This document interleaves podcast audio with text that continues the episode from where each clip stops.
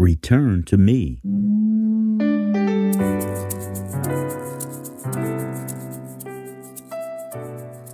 Ancient Israel had a long history of wandering far from God and disobeying his laws. Time and time again, God, in his infinite love and never ending mercy, called his people to repent and come back to him. Lamentations 3:22. Return to me, and I will return to you, said the Almighty God. Malachi 3:7. When God says return to me, the Hebrew verb translated return expresses the idea of turning back or coming to a place or condition or activity that one has experienced before.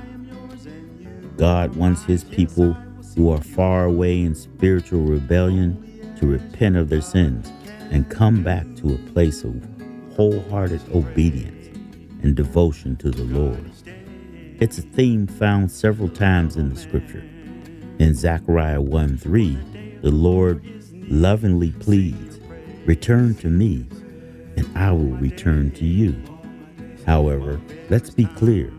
When God says, I will return to you, he is not implying that he needs to repent from sin. Instead, the Almighty is promising to come again as he had in the past and bring his people his unique presence and abundant blessings.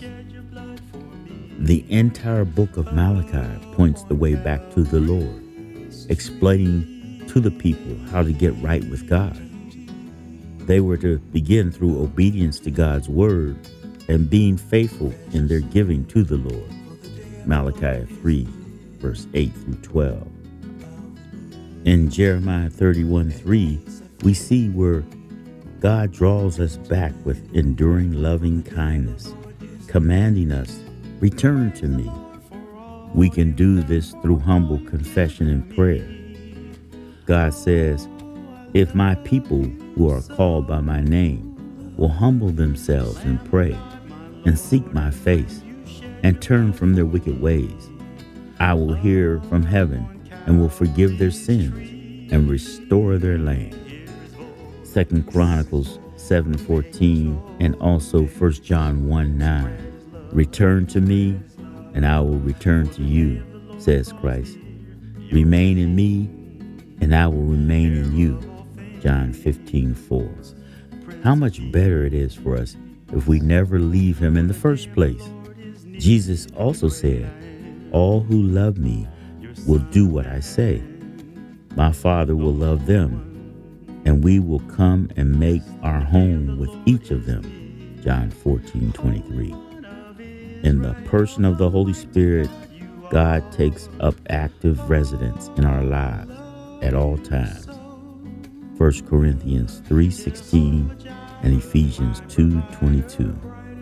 But if we do happen to stumble or turn aside, we can be certain that God's heart cry to us will be, "Return to me, and I will return to you. For information on this and other topics, please contact us at llhinc at gmail.com.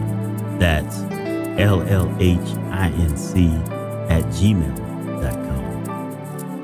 This is Fred Murphy from Lifelong Health in Atlanta, Georgia, saying bye for now and be blessed. My God loves all of the children.